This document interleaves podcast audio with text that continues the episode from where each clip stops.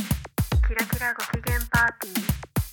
思ってた大人にあなたはなったゆきこと千春が大人の遊びを最定義飲みに行くカフェ行くそれよりキラパしない皆さんはじめましてキラキラご機嫌パーティーのゆきこです千春ですこの番組は20年来の友達であるゆきこと千春が独自の企画を考えて一生懸命に取り組む創作系おしゃべりポッドキャストです今日は初めましたのあなたのために1分間でキラパします1分キラパのテーマは人類に進化を人間ってか弱いじゃないですかねえ文明が進化しても人間は全然変わってませんでその人間の体をアップデートしてあげた方がいいと思って人人間の持つ五感を六感に増やしてあげようと思いますえー、じゃあ何が増えたら便利だと思うあーそうだねゆきちゃんは何かある私はね、うん敵意敵意どういうこと相手の持つこう自分への敵意とかそういうものが分かったら便利だと思って敵意があるのがもうわかるんだそうそうそうそうこそう実感としてうそうそうでも敵意は公の場ではあんまりあらわにしないのがマナーなんだけど、うんまあでもおならとかと一緒で時々こうふわって出ちゃうことがあ ってでもそれはあのースルーするのがマナー見えないようにコントロールもできるんだねじゃあ自分はそうそうそう小敵スプレーとかもある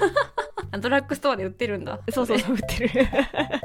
えちーちゃんはどう私はね寿命が見れるようになれたらいいと思っていたえー、嫌じゃないそれ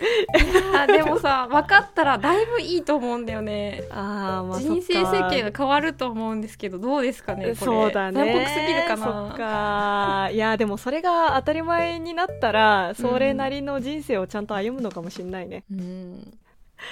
こんな感じでやってます ぜひ最新話から聞いてくださいまったねまーたねー